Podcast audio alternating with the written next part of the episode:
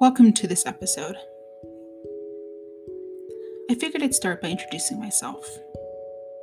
I am a licensed clinical social worker who, after a number of years in the field, went rogue. Why?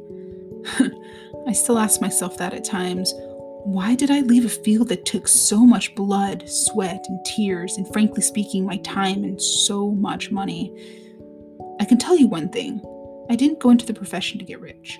The first day of graduate school, they had us assemble in a larger classroom that could accommodate the hundred or so students who were convinced we were getting into the field because we were to somehow change the world.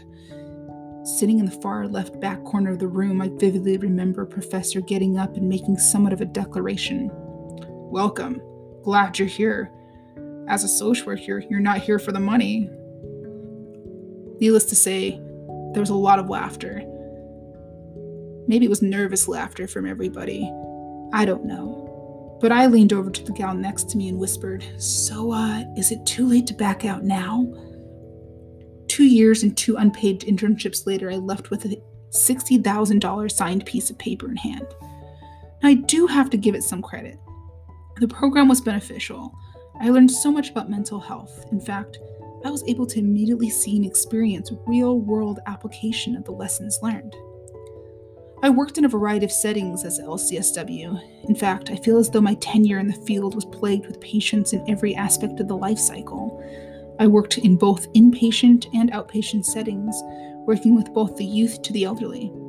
Yes, I was the social worker that held two or three jobs at any given time. And yes, I was also the social worker who would call Child Protective Services to report abuse and neglect.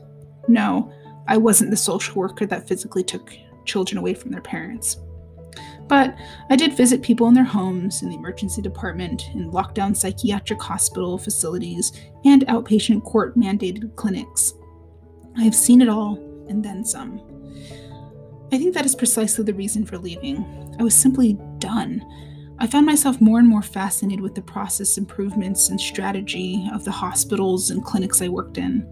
Mind you, I do maintain my license. After all, I work too hard to not pay the $500 plus every year, or rather, every two years, for continuing education credits and licensure renewal.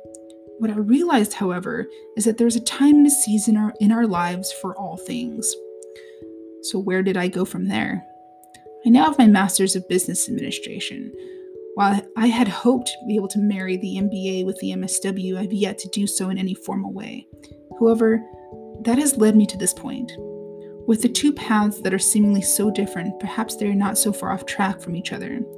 Both involve people, and although in my current role I no longer care for the psychological and emotional well being of those I work with, there's still a human aspect to the work I do.